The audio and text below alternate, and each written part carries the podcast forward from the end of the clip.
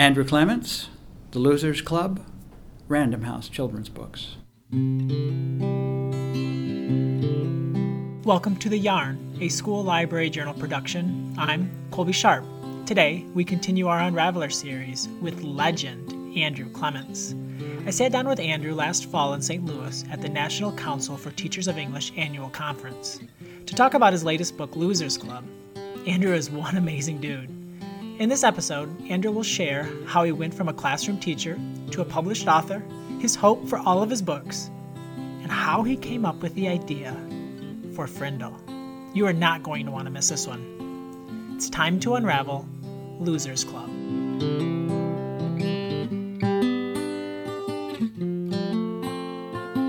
The new book is called The Losers Club.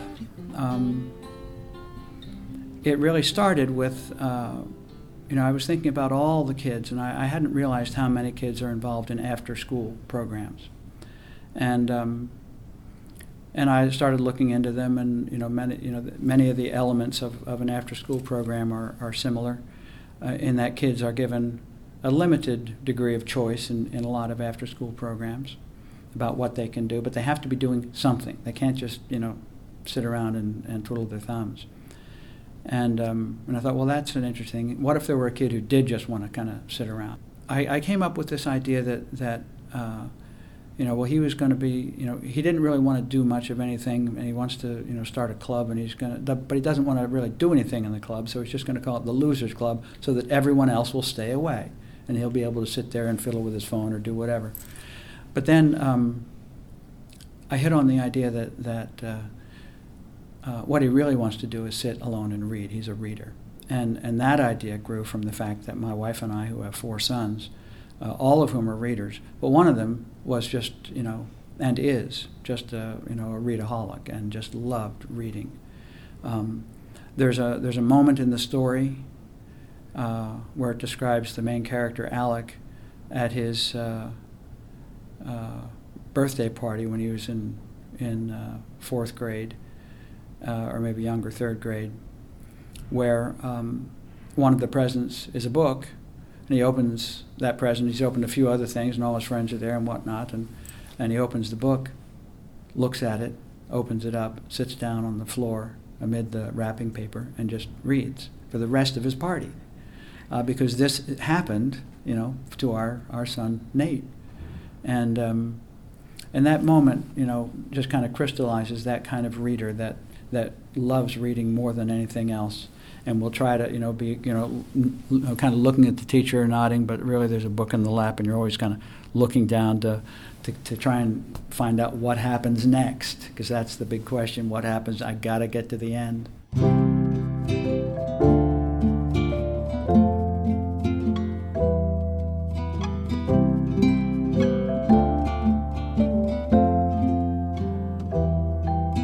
Start a book like this, uh, I typically write the first chapter over and over again. And um, you know, the first chapters of the, of you know that I wrote, the first first chapters of the uh, of the Losers Club, were kind of off in this direction of a kid who just kind of wants to do nothing. But then it, it gradually morphs into this idea where the kid is this super reader, and because he loves to read so much, he reads at inappropriate times and has been constantly in trouble with uh, you know being sent to the office for not paying attention in class and getting in trouble with grades and whatnot. So as I write these first chapters over and over again, I will often have an idea about where the story is going to go. And it's like this building. I can see the outline of it. I can see the, you know, I can see that it's this long or this, you know, the, I can see the general shapes and whatnot, but I don't see a door. I don't see how to get into this structure. And that's what the first chapter is. And I, and I just write the first chapter over and over again. And that will suggest other things. And maybe I'll get two or three chapters and then I'll say, no, it's really not quite right. And I'll go back to the beginning again and, and just kind of find the right first chapter. And when I've got the right first chapter, um, by the time I've, I've done that iterative process, I'll have um, a pretty good sense of who the character is, what his attitudes are, what people's sense of him or her might be. Um, and that just kind of propels me off into the story. Um, I would love to say that I organize all these things, you know, with uh, you know, uh, you know, wonderful outlines and and um, but I that's typically not the way it works.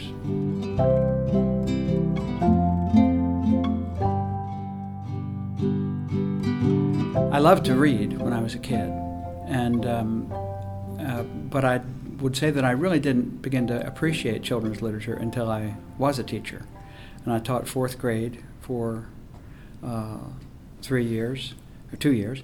I was uh, an English major at Northwestern University, um, and then I did a one-year master's program at National Louis University, and um, but uh, actually being in a self-contained fourth grade classroom and spending time reading aloud every day to uh, fourth graders was where I really learned, uh, began to learn about children's literature and to really think about it and think about how amazing it is. Um, I had felt like I was a writer for some time, and um, but I hadn't really worked at it. Uh, uh I, have come to believe that there is such a thing as thinking like a writer. And uh, once I actually began to work at writing and, and uh, became something of a writer, uh, I can look back and say, oh, that was me back then thinking like a writer. But I didn't know it at the time. Um, the, uh, I taught fourth grade for two years, eighth grade English for three years, and high school English for two years. And uh, enrollments were shrinking at that period in time. And um, and uh, uh, somewhere in the middle of my uh, well in college I guess I'd started writing songs. And uh, when I got married my first year of teaching fourth grade my wife and I began singing together. And and uh, we had kind of this I guess we only performed mostly for friends um, we both taught at a summer high school workshop I was teaching creative writing and she was teaching drama, and um, and we performed several times for those groups. We got a lot of good feedback. Then some people who knew somebody said, "Oh, you should talk to this person." And we had professional interest, so we thought, you know, uh, enrollments were shrinking. I was RIFT, uh, reduction in force, uh, which is an anagram for fired. RIFT. Uh, two out of my last three years of teaching, and um, so we left the uh, the world of public education for a while, and we thought, well, let's go try our hand the, in a really stable business of being singer songwriters in New York City, uh, and um, and that was really the first time.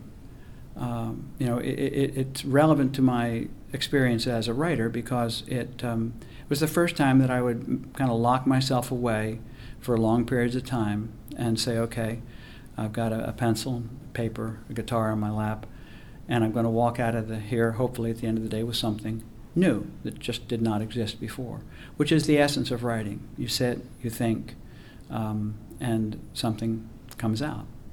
And um, so that was an important element in, uh, you know, or, or, milestone in, in my life as a writer. Um, uh, we learned exactly what we needed to know about being singer songwriters in about a year. And I joined what I later learned was a great number of people who were former Eng- English teachers who believed that they could jump right into the publishing business. Um, but I was fortunate. I found a job in publishing uh, pretty quickly, in uh, publishing photo caption how to books. Um, and I was working as an editor, um, uh, working as uh, um, someone who would go around and find talent to help us write this or that chapter in this or that how to book. Um, so that was an important step. I learned a lot about the publishing business. The man who ran that uh, company, Allen Bragdon, uh, was very talented. Um, and after about a year working for him, a friend of mine that I had, I had been his tutor. He was a high school junior. I was a junior in college, and um, he had come into some money and was starting a small publishing company and called up and said, Would you join me and be my sales manager and help me write advertising copy and all this stuff? And I said, Yes. That was a company that some booksellers and librarians will remember. It's called Picture Book Studio. And, um, and he uh, eventually asked me to, to write a picture book text for a very talented illustrator, um, and uh, who had already done one book for us, and, and we didn't have a new new story. He said, "I think you could write a picture book. Would you try?" So I did, and um, and that became my first published book in 1985. Now rare and out of print. My third book, though, was for uh, a wonderful Japanese American woman named Yoshi, uh, amazing illustrator, did batik illustrations on silk. And I wrote a book called Big Al, which uh, persists to this day. Uh, and, um, and my you know, a modest publishing career was off and running. I was still working for that company. My first 10 books were all picture books. Um, and um, and I came up with an idea while talking to a group of kids, uh, who, you know, one of whom, you know, a kid asked, you know, where do all the words in the dictionary come from? And in explaining that, I said, well, you know, they, they're all made up by people. He said, no way, you can't make up words. I said, no, you really can. I grabbed a pen from my pocket and I said, in fact, if we all stop calling this thing a pen, and began calling it a frindle, um, I just made the word up in front of this group of first and second graders in 19, oh my gosh, 1989, I think, 1990, in a second grade classroom in Rhode Island. And, um, and I just, uh, you know, a year or so later, I, I'd, I'd use this same story that I told to those kids about how you could make up a word and how it could, if enough people start using it, the people who make dictionaries would notice because that's their job. Um, and a word that, you, that, we made up in this room right here today could be in the classroom in a, in a dictionary one day. And um, so I wrote a picture book called Nick's New Word, about seven, eight hundred words long, sent it to a lot of different editors, all of whom said, interesting idea, fun idea, you know, really made me think, but it needs to be a chapter book. And I kept saying, oh, but chapter books are so long. I have never written anything that long. And, um, but I finally made myself sit down by myself in a room alone and do the thinking and the writing. And, um, and then that was rejected eight or nine times. And, but one person, all it takes is one, one editor said, I really think there's something here, let's work on it, and then I'll take it to my boss and see what she says.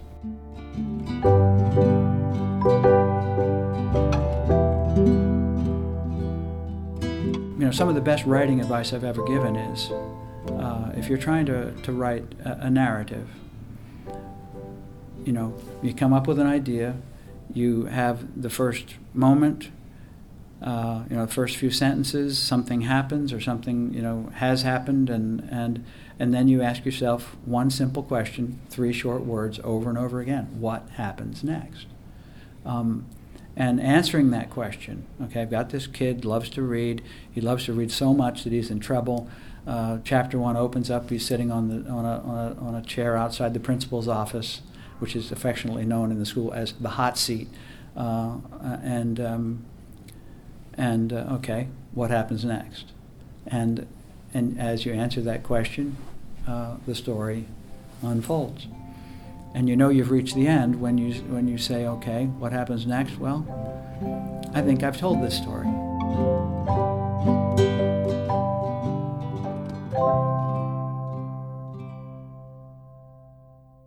You know, I, I didn't really set out with a great uh, point to make other than that, uh, books are in fact wonderful.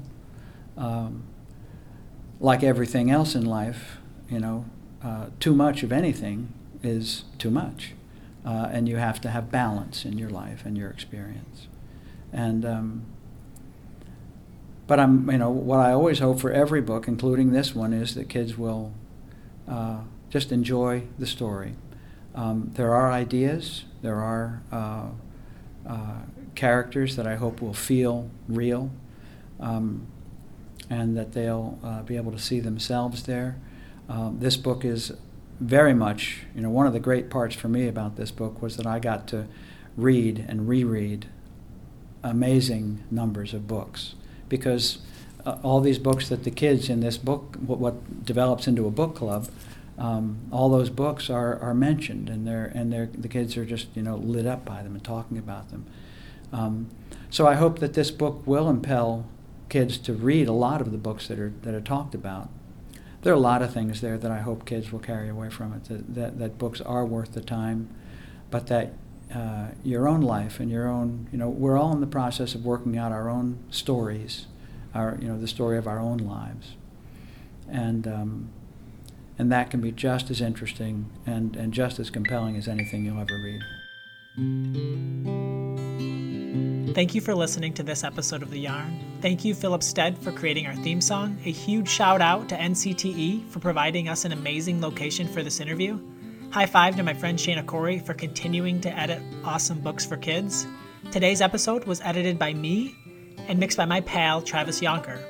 Last week, Travis revealed the cover to his debut picture book, The Very Last Castle. Illustrator Mark Pett created a really amazing cover. I cannot wait to see what's inside that book. You can see the cover on Travis's blog, 100scopenotes.com. Like for real. Go to 100scope notes and check it out. It's phenomenal. If you have an idea for an episode or season of The Yarn, send us an email, theyarnpodcast at gmail.com. We're always looking for amazing stories to share. I'm Colby Sharp. Thanks for listening.